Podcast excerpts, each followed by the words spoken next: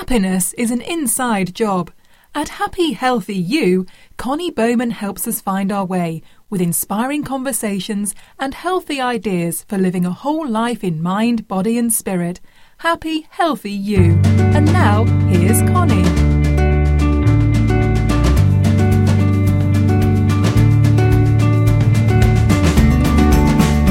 Everybody. Welcome to Happy Healthy You, the podcast about living a whole life in mind, body, and spirit. Welcome to the podcast. If this is your first time, I'm so glad you're here. Send me a little note on our Happy Healthy You Facebook page and tell me how you found out about us. I'm just curious where you're from, how your life is, what you're doing today as you're listening to the podcast. It, it, it fascinates me actually, like how people find us and um, what they're interested in and all that stuff. So yeah, let, drop me a little note.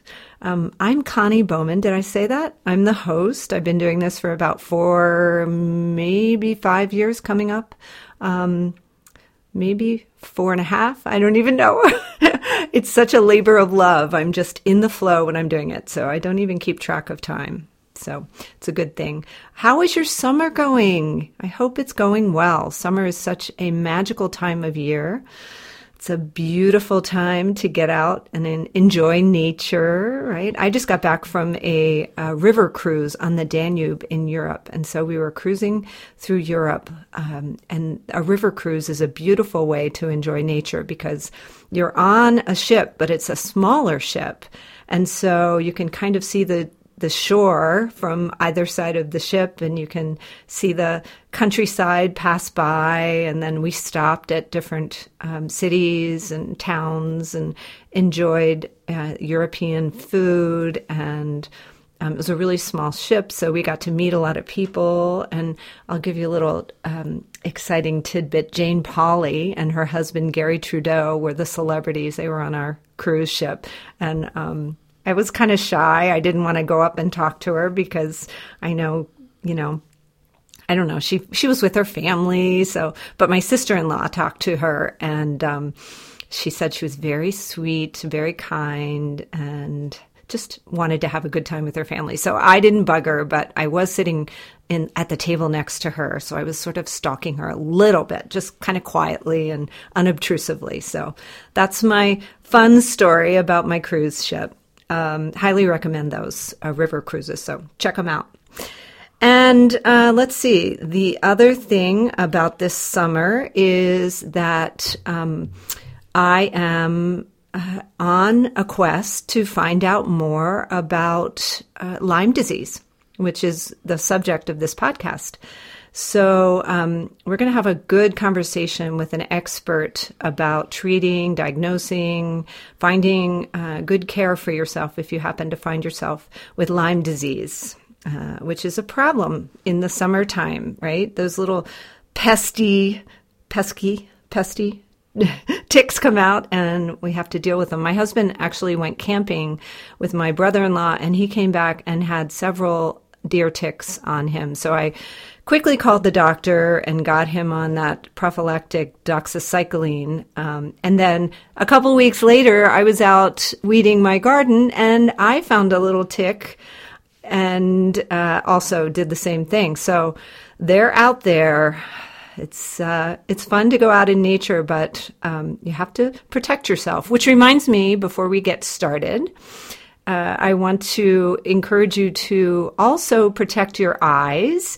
Uh, our sponsor is Blue Planet Eyewear. They are an awesome company. They give back to people who cannot afford eyewear all over the world through organizations like See International and several others. Um, they make really cute readers and um, sunglasses.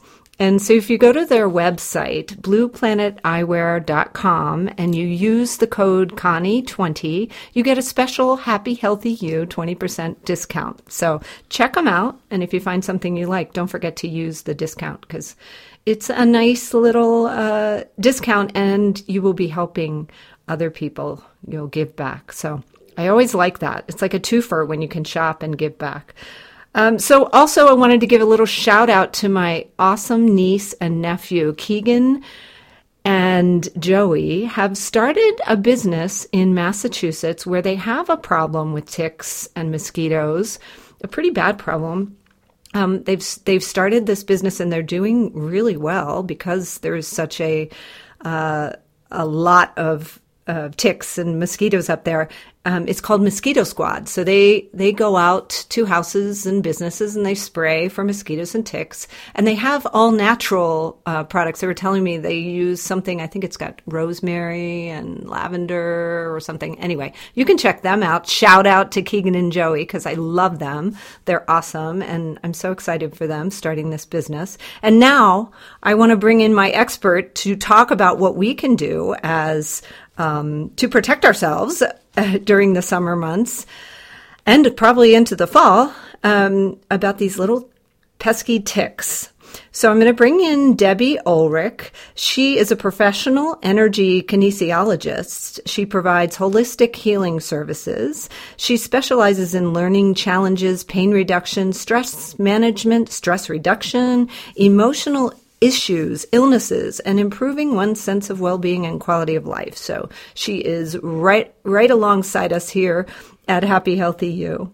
She uh, her mission is really to improve the quality of our lives with non-invasive, complementary, and alternative therapies to create harmony in mind, body, and spirit. I love it. And she is certified in energy kinesiology. She's a certified national health natural health professional, certified sports nutritionist, and a certified sport fitness trainer, and she is an expert in Lyme. So I'm happy to have you here, Debbie. Thank you so much for coming to the podcast. I know it was a long-winded intro on my part, but I had to get in all my all my shout outs. How are you? I'm great. How are you? I'm good. How's your summer going? It's going by quickly, but I'm enjoying it. Yeah. So um, I, I found a tick and I, I get all I get really um, nervous about finding a little deer tick. So I, I, how did I do? Like when my when I found my husband's, he had a few actually. Um, he slept in a tent in the woods and uh, came back with a few like hiding underneath like right where his um, belt was, and mine was right under my shirt near my armpit.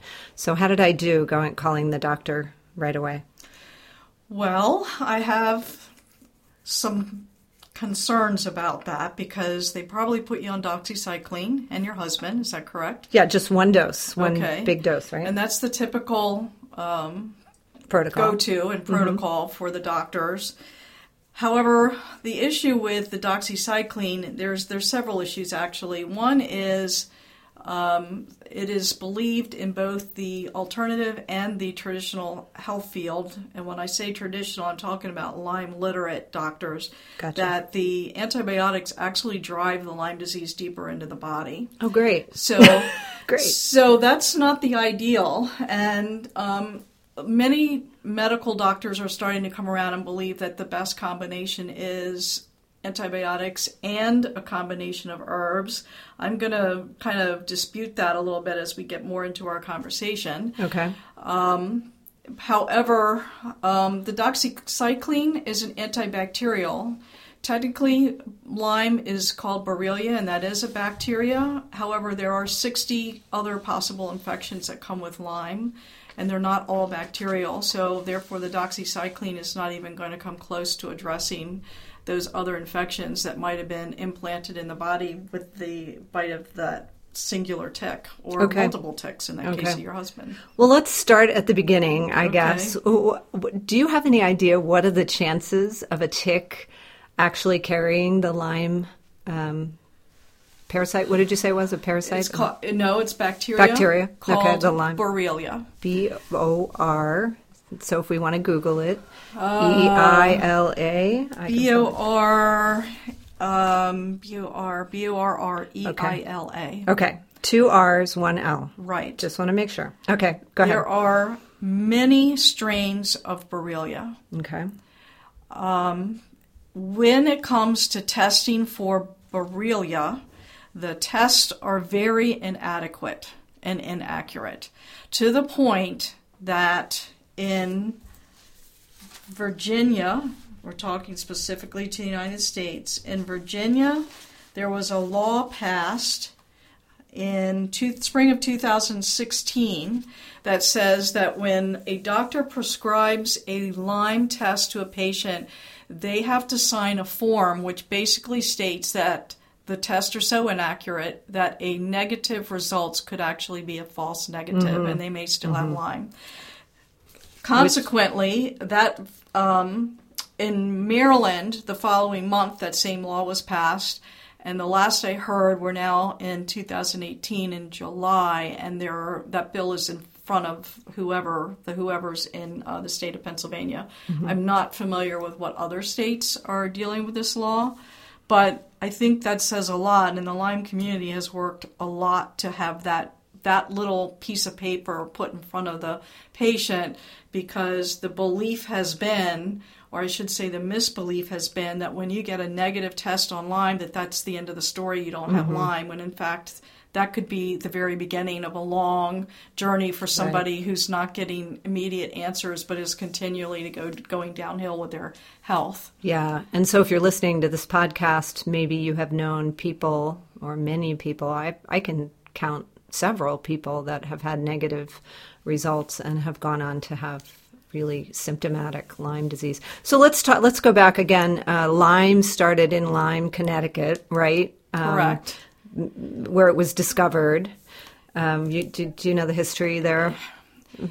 It, are so many theories about how that happened. Some of them are really bizarre. I, I I don't even like to really discuss that because, in my opinion, it doesn't really matter because it doesn't help address the issue to know how it got there, especially with all the. But it's named after I've heard. Lyme, this- It this- is named, the named town after the Lyme. town of Lyme in Connecticut, and right, it was discovered in, I believe, 1974. If my Right. got my facts correct. And so uh, the ticks that that my husband and I, for example, found they were deer ticks. So uh, what are the odds that they would have been carrying this Borrelia Borrelia Borrelia Borrelia. Um, Borrelia well, bacteria? first of all, we need to we need to talk about some of the myths around Lyme, and one of the ones is that only deer ticks can carry Lyme, and that's very inaccurate. okay, Any tick can carry Lyme. great. Any insect that can bite you can carry Lyme because it's the chain of life. Spiders eat ticks. So it makes sense that spiders have Lyme, and then something's going to eat the spiders, and you know, on and on and on. Mm-hmm. So it's very common, for example, for mice and rats and different kinds of rodents to carry Lyme, mm-hmm. and you know, so on. So it it's once you you get bit by anything, a uh, spider, mosquito, a tick, you risk the possibility of being infected with any of these tick-borne diseases. Uh, and that's the unfortunate truth to this. And I'm certainly not trying to create any kind of panic, or, but um, we have to talk about some of these myths so that we can bust through them and look at this health issue, which I think is becoming a crisis in some areas, and address them. So anything can potentially give you um, the Borrelia. And as I mentioned earlier, there are 60, and I want everybody to make sure they're hearing me correctly. That is six zero other con- uh, infections, which are referred to as co-infections, that can be um, put into the host, which would be the person being um, bitten. And when somebody's treated for Lyme, they have to be treated for all of the um, infections that have been put in them because if that doesn't occur, what happens is they they end up with a lifetime worth of health issues that are not being resolved, and they may be these you know random things like I get random pain or aches in my arms or my joints or you know here and there or uh, you know a number of things. The the joint pain is what I hear most is not addressed on a long term basis, and then that ultimately ends up being diagnosed incorrectly as something like arthritis or Oh, let me just di- let me just uh, interrupt for a second. Uh, my son, this is a long time ago, ten years ago, I guess he was fifteen or sixteen, had joint pain. He that moved from his elbow to his groin to his knee, ended up in his jaw, had his wisdom teeth pulled. And then it just didn't stop. And so I went, took him to his pediatrician, and I said, I think he might have Lyme. And he poo pooed it. He was like, No way, lady. He doesn't have Lyme. You know, he's got, he, he was an athlete, he's a wrestler, so he was active. And um, so it took me a while to convince him just to give him the test. Fortunately, he tested positive. So that was good, right? So it, it is good because yeah. we're, we're back to the the misbeliefs and and I can't tell you how much misinformation is repeated in my office that that has been passed on to mm-hmm. patients from their doctors. For example, I had one um, person tell me that their doctor told them there is no such thing as chronic Lyme. Well, that's ridiculous. Anybody who's had Lyme knows that that is mm-hmm. not correct. That it can be ongoing and long term until I'm itching as we're, yeah, talking, we're talking about this. About like, uh, if you're not treated correctly and you're not treated for all the infections, it's going to become chronic and it's mm-hmm. going to be a long term uh, journey and health issue. So, um, you know, a couple things to think about is you have to you have to work with a Lyme literate doctor because otherwise they're going to rely on the traditional test which are inaccurate. And um, I'm going to quote some things from the CDC website, which in America is by some doctors is considered the gospel, mm-hmm. and the, the Lyme literate doctors realize how inaccurate that is. So what what that is is, um, and anyone feel free to go on the CDC website and, and look at this.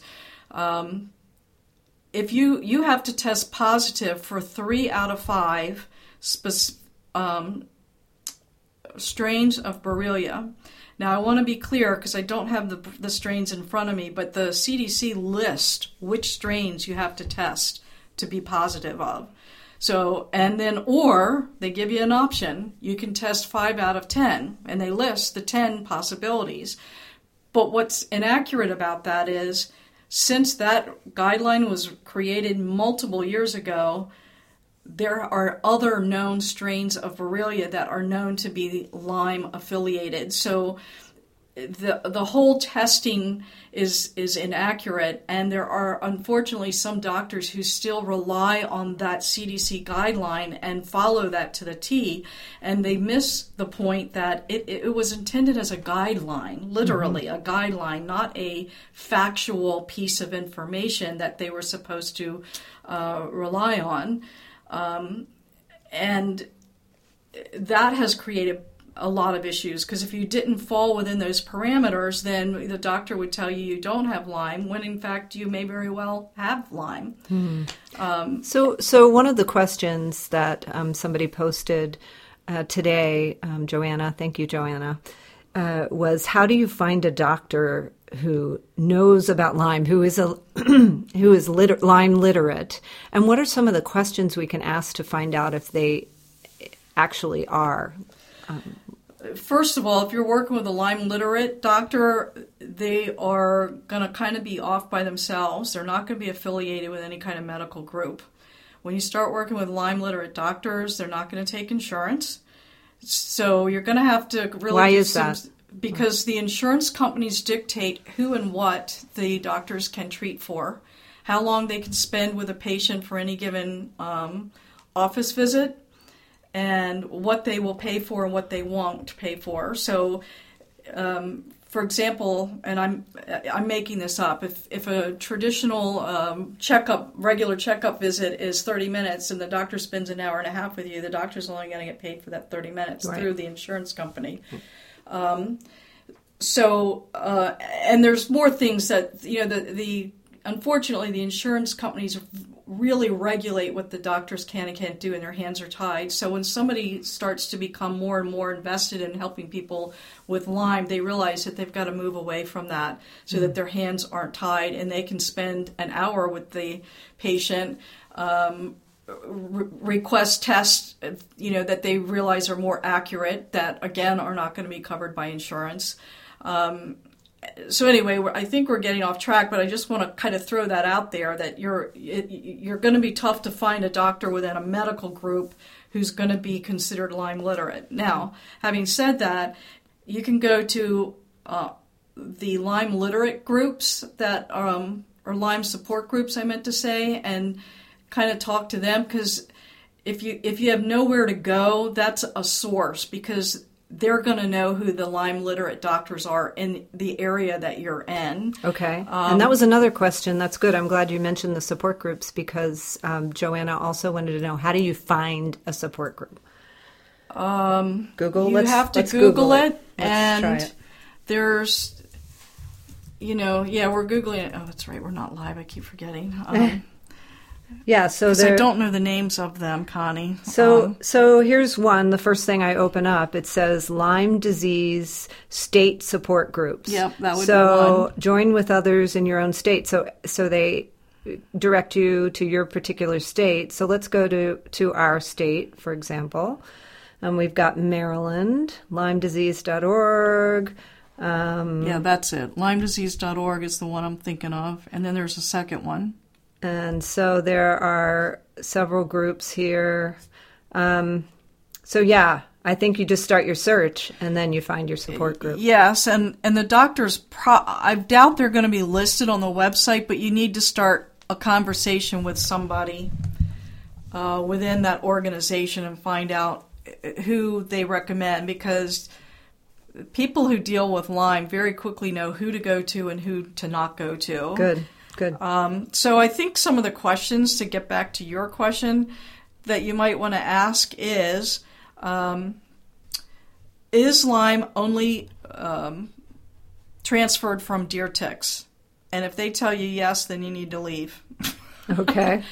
um, if also ask um, how many other infections can accompany Lyme disease because I've already told you multiple times that the number is at least 60. So you're giving them a little test. Yeah. They're not going to like that. no, but they don't know. You don't have to say, oh, well, somebody told me it was 60 or somebody Okay. told me it was this or that. so but find out what they know to and find maybe- out what they know because if they are giving you information that's different from what I am giving you, then they're not the right doctor for you, unfortunately. Okay. And I would also ask them what their approach is for uh, treating Lyme. Um, you know, because I know people who have been treated for Lyme and they've been on antibiotics for anywhere from two to five years. And when you're on antibiotics that long, the theory is to keep rotating this, the um, the the antibiotic, and by that I mean you keep switching it to a different one. And the theory is that you're tricking the Lyme and you're continuing to kill it. But my issue with that is um, there's a couple issues. Antibiotics can really play havoc with the gut. And the gut, I mean your digestive system. And antibiotics, when you're using them for that length of time, my concern is the long term health of the digestive system. The other thing is um, antibiotics require a delivery system which is your blood supply system. Now, I- need to talk about that a little bit so you understand what I'm trying to say.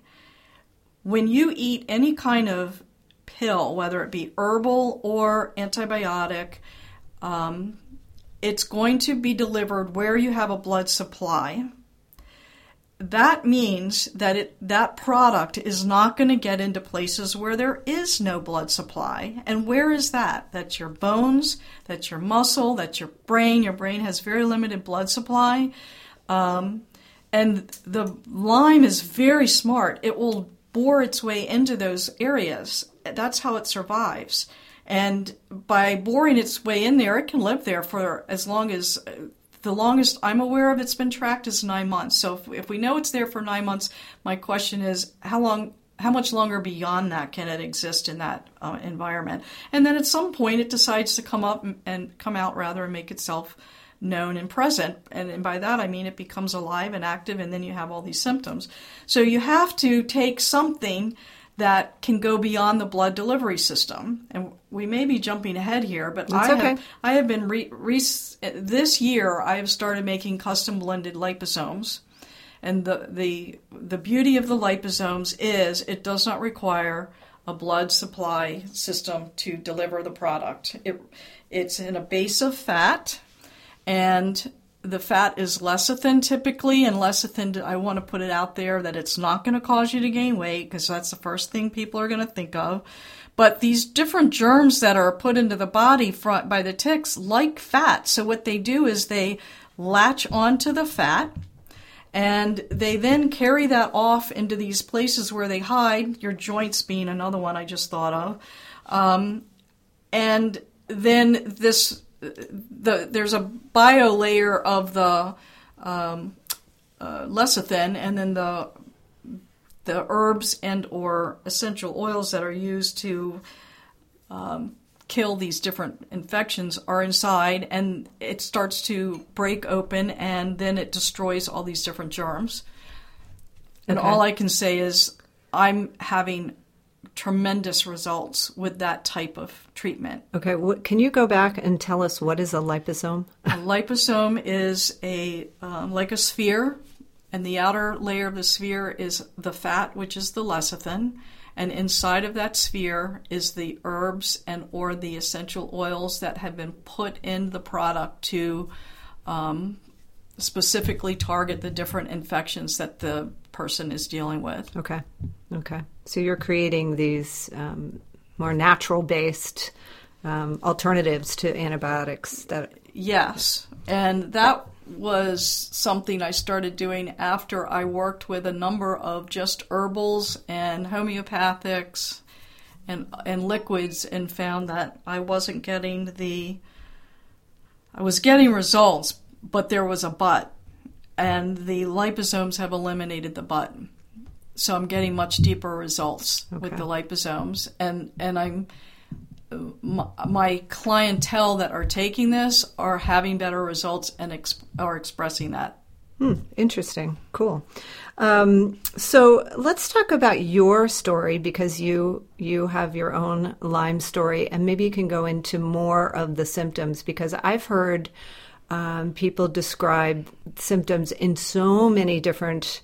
Um, they just have it, they've been affected in so many different ways that I'm shocked. Like one woman um, was near, on her deathbed almost uh, in a hospital. She they thought she'd had a stroke, and once they started treating her for Lyme, miraculously she she came back. But they again were, you know, very hesitant to treat her for Lyme because they just wanted to rule out everything else before they did that. And it seems like such a shame to waste the time. Yeah. when when that's um, anyway. So And that's very common. yeah, it's very. So many people have such long, really horrific stories about their experience with Lyme. So let's go. Let's go into your story and some some of the symptoms. Okay. Um, I like to say I'm coming out of the closet by admitting that I have Lyme, and the only reason I've really kind of not discussed this is because um, I feel like sometimes people can be very judgmental, and sometimes people think the healer shouldn't be sick. So. I didn't, didn't want to let people know Not how me. much I was dealing with. Well, Not me. you. I think the wounded healers are actually the best healers. I, I think it has Yeah. enabled me to relate to people on a level I would never have been Yeah. able to otherwise. So, um, just to kind of give the Reader's Digest version, I was in a, a car accident December of 2017 where I suffered multiple injuries to the point where I had to close up my existing business for a year. And um, one of the injuries I had was musculoskeletal and spinal injuries. Nothing was broken, but that ended up giving me severe pain to the point where I was very dysfunctional. Um, and I had memory loss, short term um, memory loss too, as well as long term. And I had trouble recalling words and events and you know different things of that nature. So through my journey to try to heal from this accident, I was in front of a doctor two or three years after the accident, and he said to me, I think you may have Lyme disease. And we did the traditional testing, and of course, everything was negative. And this doctor was in Washington, D.C., and this was back in probably this the year is important because I'm going to make a point here. It was like probably 2009 or 10 perhaps. And he said, "I cannot treat you for Lyme unless you test positive." Now, that's important for people to understand because that says a lot about where we're at with our medical community. And even though he suspected it, he couldn't treat me. Now, that has since changed in many states. Um, now there's been laws passed that if you think that the patient has Lyme, you can treat them for it. But anyway, Yeah, well, um, that's what happened to me. I just went to the doctor and they gave me. Well, the- because you you saw the tick. Right. Usually, if you see a tick, that's enough. But if you just walk in and say, "Here's the symptoms," I think I may have Lyme. They have to and test. and you don't you don't have any memory of a tick. That's when all these things start to Sure, happen, where they sure. they don't believe you, and then they start diagnosing and testing and coming up with all these theories that well maybe you have. You know this disease or that disease, and there's a lot of diseases out there that are actually misdiagnosed, which are really Lyme Mm-hmm.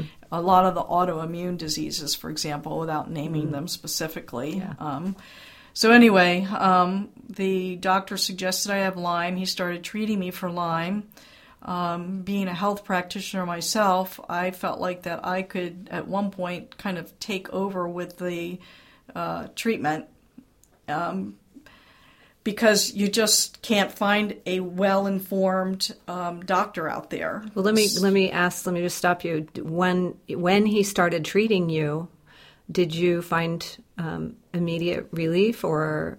I did soon- not. Okay. Which was why I decided to use what I knew um, through my energy work and what limited uh, education I had about herbs and have really expanded my education by taking courses specific to Lyme and how to make, for example, the liposomes, how to make um, custom blended suppositories or enemas or, um, you so know. so what were the symptoms you were having at that time that um, traditional medicine was not necessarily touching?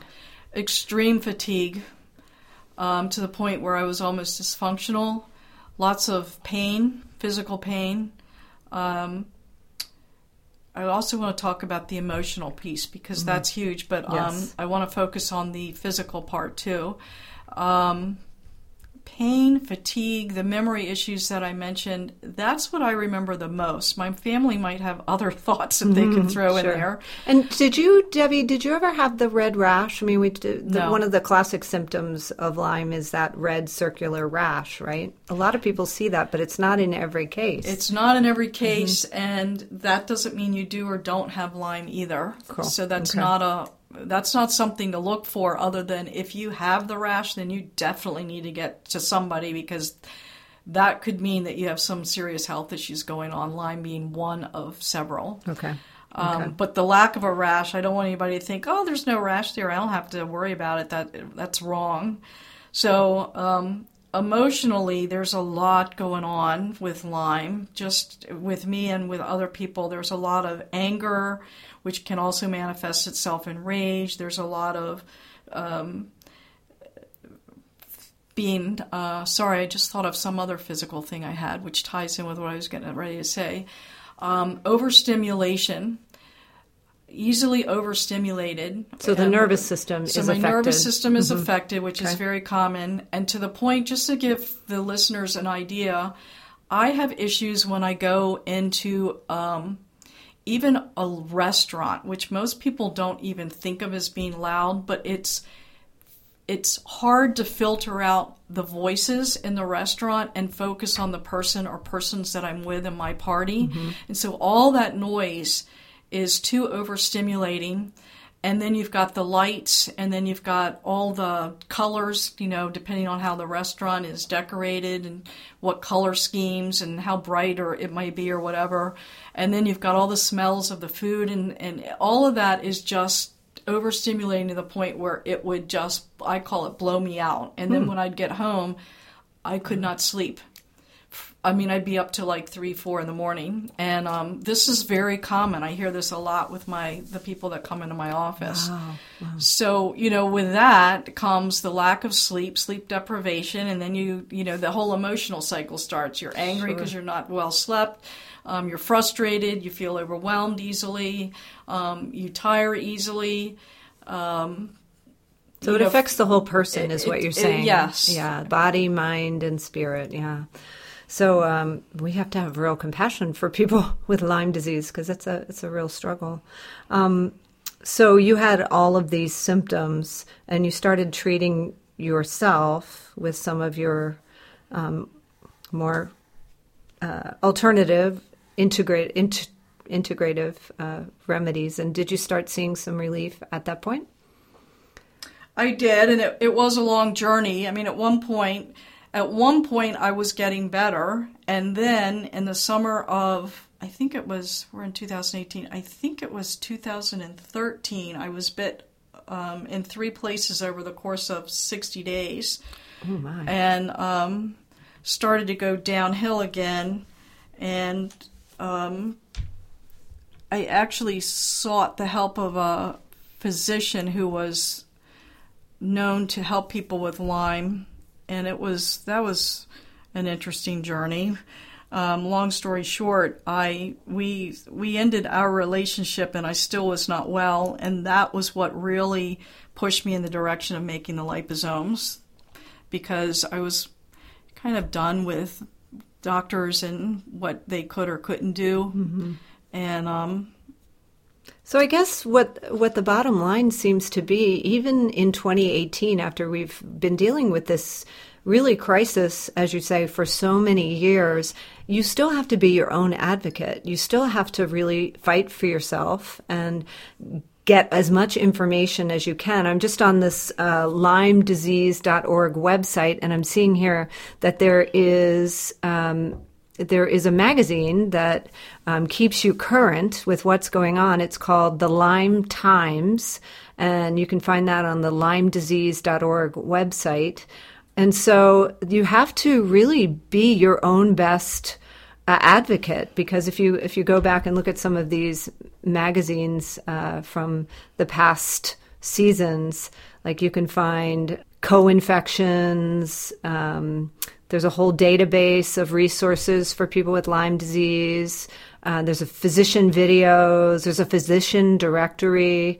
Um, so so you really have to do your own exploration. Um, and sounds like you really have. Yes, Yeah. and I would warn people that when you go on your local Lyme disease um, website and you see a list of physicians, please don't assume that that is the correct doctor for you. You need to do some research, maybe even ask the questions that I've suggested you ask of those doctors, because there's still, unfortunately, so much controversy and so much um, that we're the doctors are still struggling to address. So much fake news. Yeah, that's a great term. That's a wonderful term. fake news. Yeah, yeah. Well, um, I I'm really grateful that you've come on to talk about this. I know I didn't want to make you divulge any information, but I do think that when um, you have gone through this, it lends a lot of credibility, and I'm sure when people come to you, they can. Um, they can have the confidence that you know a lot about what you're talking about because you've experienced so much of this yourself. Um, let's talk about um, some of the other um, things that have been helpful for you in just dealing with the day to day issues that come um, with with a diagnosis of Lyme. So some of the other things maybe um, that have been helpful. I know we we share a massage therapist. Yes. Linda, she's actually been on this podcast, so you get regular massage, Yes. right? Um, what are some of the other things that are helpful for for someone who might be dealing with Lyme, just as a, an emotional support, um, you know, physical support? Well, I think that per, some person who has Lyme needs to create their healing team, and they need to do that with people who are knowledgeable uh, about Lyme. And I would suggest you get a good biological dentist, you get a good chiropractor, you get um, massage therapy would be really good to help move this stuff out. Um, and if you want to stay connected to a doctor, you just need to make sure that that doctor really has some in-depth knowledge about Lyme and or is open to alternative therapy and is not going to poo-poo or criticize any alternative measures that um, you you pursue. And and as I'm saying that, I'm thinking I, I had a client in my office recently, and we were laughing because she told me that she told her primary care doctor that she was seeing a chiropractor, and the doctor's response was something along the lines of, "You know, they can break your back." So there's so much misinformation about what other modalities, whether it's in the medical field or not, can do that, again, you have to work with somebody who's open enough that's going to understand that chiropractic care is not going to break your back, like that one mm-hmm. doctor um, right. said. Mm-hmm. Or, um, you know, another client had went to her doctor and said, you know, it's been suggested that I have chronic Lyme, and the doctor's response was there is no such thing as chronic Lyme, and, and that's so incorrect. So you you have to find a doctor who really um, knows what um, what to look for. Hmm. How about a therapist? Some somebody talk to talk therapy. to, talk therapy. Yeah, that's yeah. yeah, that would definitely be helpful. Yeah counselor, priest, anybody, just to keep the because it's stressful, and the stress that comes from any chronic illness is, um, you know, can really affect your relationships and and um, every aspect of your life. So it, it can, and here's a couple reasons why, and I'm sure some of the listeners can relate to this it, I find a common um, thread among the people I work with is the other family members do not understand what the person's going through. They just do not get it. And I think part of it's because lack of education about Lyme. And the other is when you look at somebody who has Lyme, usually they look healthy. So there's this misbelief that, oh, you can't possibly be sick, when in fact, these people are suffering immensely. Um, and you know, so talk therapy could be very beneficial, but just because then you have somebody you can talk to when your family members may not be supporting you, which is again lack of education.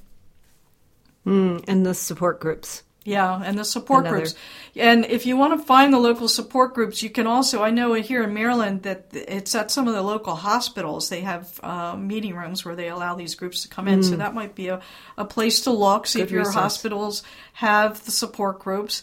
Um, and if they don't, start one of your own. Start one of your own. Yeah. I mean, uh, you know, and here's the thing about the support groups. Yes, you're in uh, an area with common people who all share a common thread However, there are some support groups who are very medically oriented, and then there's some that are not. So you really have to seek out where you feel you fit in.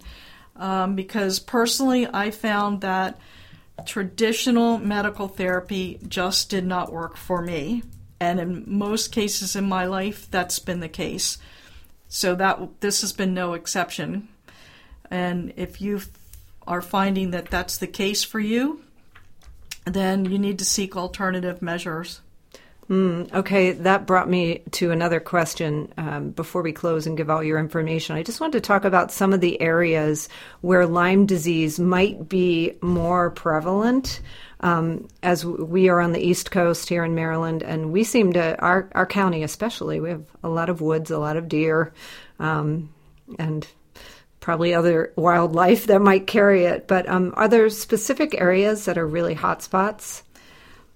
Hotspots is the magic word, yes, and it can be states, it can be specific areas, you know, or let me say that again, specific counties within a state, or it can even be a specific road in a county. It's it's very interesting how that happens. Um, I don't want to narrow it down to saying, oh, yeah, it's really hot on the East Coast, but it's not on the West. Because here's a story. Um, in 2013, I was in Florida at a, a Lyme convention, and uh, the there was an advocacy group down there who were really trying to push for Lyme education because the state of Florida did not recognize Lyme as a health issue in the state of Florida. Therefore, mm. the doctors could not treat for Lyme. And uh, you know, let's let's kind of break this down. So, you're telling me that if I move to Florida, I'm going to be miraculously well because I now live in Florida. So that's one, you know, thing I see wrong with that theory. The other is you know, it's very possible that a tick could could get onto a, a, piece of stick that is caught up in a storm and you know there's always tropical storms here on the the east coast all up and down and gets blown into Florida or any other state and then it happens to bite someone and now they're infected with Lyme. So to to across the board say that Lyme is not an issue in any given state is just really um, not good thinking. And and that holds true in any part of the United States or the world because we are a very transient society now.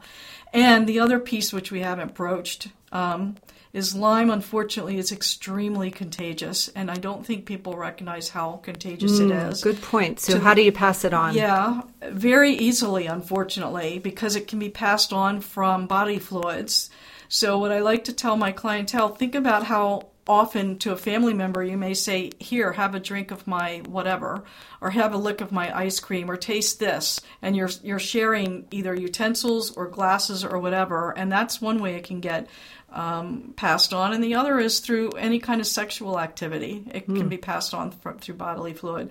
So, you know, you really have to be careful and think things out before you act when you if you think you have lyme or if you know for sure you have lyme. And it's not just the lyme it's some of these other infections that come with it that are um, very infectious. And every category can accompany lyme. And by that i mean uh, bacteria, virus, different types of fungi, different types of parasites. Um, and of course, inflammation is going to accompany all of that because when Right. your body's dealing with all that stuff, then you're going to have inflammation. Right. So, um, that was a long answer to your question about the hot spots, but So don't, don't assume you don't have Lyme just because you might live in the middle of the country or Exactly. or, or whatever. Okay, well, we've given a lot of really dire news, and it's been kind of scary. And like, I don't want to go outside anymore as much as I love nature. Last year, I hiked the Appalachian Trail, and I was thinking about going out again. I'm like, ah, I'm sitting here itching. So, um, how about some good news? How about like some positive uh, results that you're seeing with your clients, or maybe some some good news with legislation? There's got to be something, right? Leave us with something Yes. positive. the good news is there are uh, healthcare practitioners out there who are having really good success in uh, eliminating the Lyme and these um, different co-infections. I believe that I am one of those. I can't really talk about the legislation at this time. I mean, the Lyme community is really trying to move forward in educating people. So um, there are, if you want to go hike, I suggest you hike, and there is a product out on the market called permethrin, which is an all natural um, um, pesticide, and that's spelled P E R M E T H R I N. I've seen it online. My understanding is it has geranium in it, which is a um, tick preventative, but you need to read the instructions. It's not something you can spray on and go. You got to soak your clothes in it the day before, so there's a lot of prep you have to do to, to use it. But at least it's not full of DEET Right. or some of these other harmful. Now, what's the problem with DEET? My husband swears by it, so just, just- Well, DEET is effective for getting rid of the ticks, but it's also very toxic, and it's a neurotoxin. And for those who don't know and understand what that means, it means that it can ultimately and possibly injure your brain. Anything that's a neurotoxin can. so could a tick bite, though. Apparently, So can a tick bite. Yeah. So, so you're you're weighing yes, the, the Yes. Um, I had another uh, thing to add. My doctor, when I went to have my um, show him my tick bite and get my my prophylactic doxycycline, he said put dryer sheets in your um, in your shoes or in your socks, and the ticks don't like the smell of the dryer sheets. Have you ever heard that? I thought that was interesting. I have not heard that. So I took the dryer sheets and I rubbed them all over my arm the next time I went out because I feel like I got a tick sticking my hand in the zucchini that I just grew, my prolific zucchini. So um, yeah, so I rubbed dryer sheets all over my arms. I haven't done it again, but I haven't found another tick either. So So you might want to try putting gloves on when you put your hands in the garden. true, Yeah. true. Wearing long sleeves, light colored uh, clothes. light is good because you then you can see the tick. Mm-hmm. Um, I had somebody say, "Well, what do you do if you have dark clothes?" Well, it's a little late then. yeah. then you have to. So preventive measures are good, Uh, yes. and all these companies that are springing up, like my nieces and nephews, that are trying to, um, you know, naturally deal with the the um, the tick population. I guess that's good too. So, why don't we give your information? So, I know you give classes uh, every month, so maybe you could talk about those and how people can find you and get more information, work with you. Yeah, that would be great. On the second Monday of every month, I have a workshop about Lyme disease, and we talk about um, some of the things we've discussed tonight, but I do get into a little more detail, and it's also um, kind of customized to the group that's there. And the meeting starts at 7 and runs anywhere from one to two hours, depending on the interest level of the group. Um, you can look on my website for my address and my the fee because there's a minimal fee. I think it's ten dollars, but double check that on the website. So it's not a lot of money, especially for the information you're getting. Um, and my website is www.debbies, that's spelled D E B B I E S N R G.com. So, really quickly, that sounds like Debbie's Energy. Com. Oh, yeah, it does. Most people don't get that. It sounded good at the time, Yes, right? it did. I thought that was so clever, but nobody gets it. So anyway, now you're ahead of the game because I just shared that little secret with you. So the phone number is 410-868-7407 and um, I do give 30 minute free consultations because I realize that what I do is not everybody's cup of tea. So that's 30 minutes free where you get to talk with me to find out if I'm a good fit for you. And that can be done in my office or on the phone, whatever you prefer. Okay. Um, I do work with people out of state um, and remotely. So that's a conversation we could have if that's your situation. Um, I do work by appointment only. And um, you know, I love helping people get well. It's it's very rewarding. Yeah, I can tell. I can tell. Thank you so much for sharing all your wisdom, your personal story, and um, everything that's going on. This seems to be a, a conversation that needs to continue. And um, I think if people want to get involved, um, we've given some good resources. Go to some of those websites and maybe get involved. And um, it seems like some changes still need to happen so that people can get the care they need. So, Definitely. Yeah. thank you, Debbie. Thank you, Connie. Take care of yourself. I know you're going to get a great massage with Linda. Shout out to Linda. Yeah. Hi, Linda. Yay! All right, take care.